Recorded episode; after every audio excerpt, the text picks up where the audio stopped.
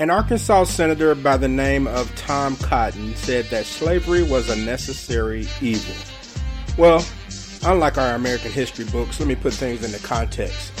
He said that, quote, as the founding fathers said, it was the necessary evil on which the Union was built, end quote.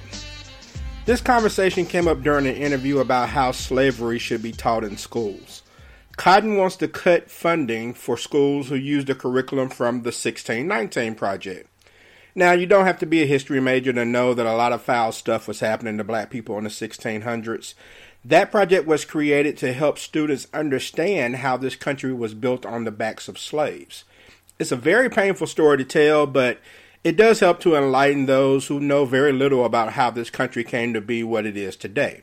In no way, shape, form, or fashion is murdering, beating, and raping a group of people a quote unquote necessary evil. I mean, it's evil, but it's not necessary. Now, I don't care what context you attempt to use it in.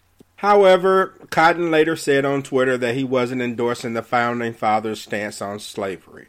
Cotton also made quotes that insinuated that despite America being a flawed country, it's a great country, and he doesn't want to portray it as being formed by a bunch of greedy, racist crooks. And this is the huge problem that I have with American history school books. They're incomplete. They don't tell the real story about how this country came to be. The treatment received by minorities would bring about a ton of shame onto a lot of prominent people, especially if names were mentioned. Case in point, Senator Cotton is a descendant of slave owners. There are documents floating around the web right now about how his great great great I don't know how many greats, four or five greats, I guess. His great grandfather left slaves in his will to an heir. So I'm guessing that having to explain that part of history is not something he or a lot of people are wanting to get into. And, and, in fact, I'm sure that a lot of surnames of prominent people would come up if we did a deep dive into the origin of slave owners.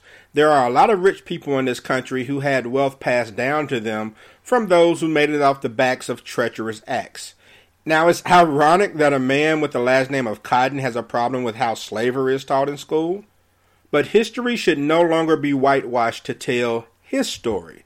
It should be told in its entirety so people can begin to understand how the greatest country in the world has a lumpy carpet from all the things being swept under the rug. You can find the Talk to Q radio show on Apple, Google, Spotify, and any other podcast aggregator.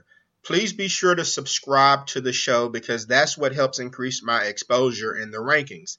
It's not all about how many people listen to you, it's how many people subscribe and come back for more.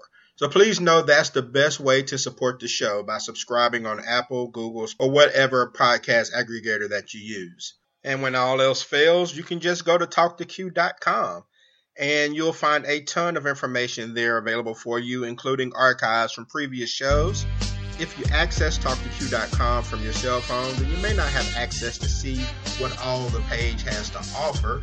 But if you're ever on your laptop, be sure to go to talktoq.com and you'll see a ton of available options for you and ways to find different shows from back in the day. All right, everyone have a good one. I'm out.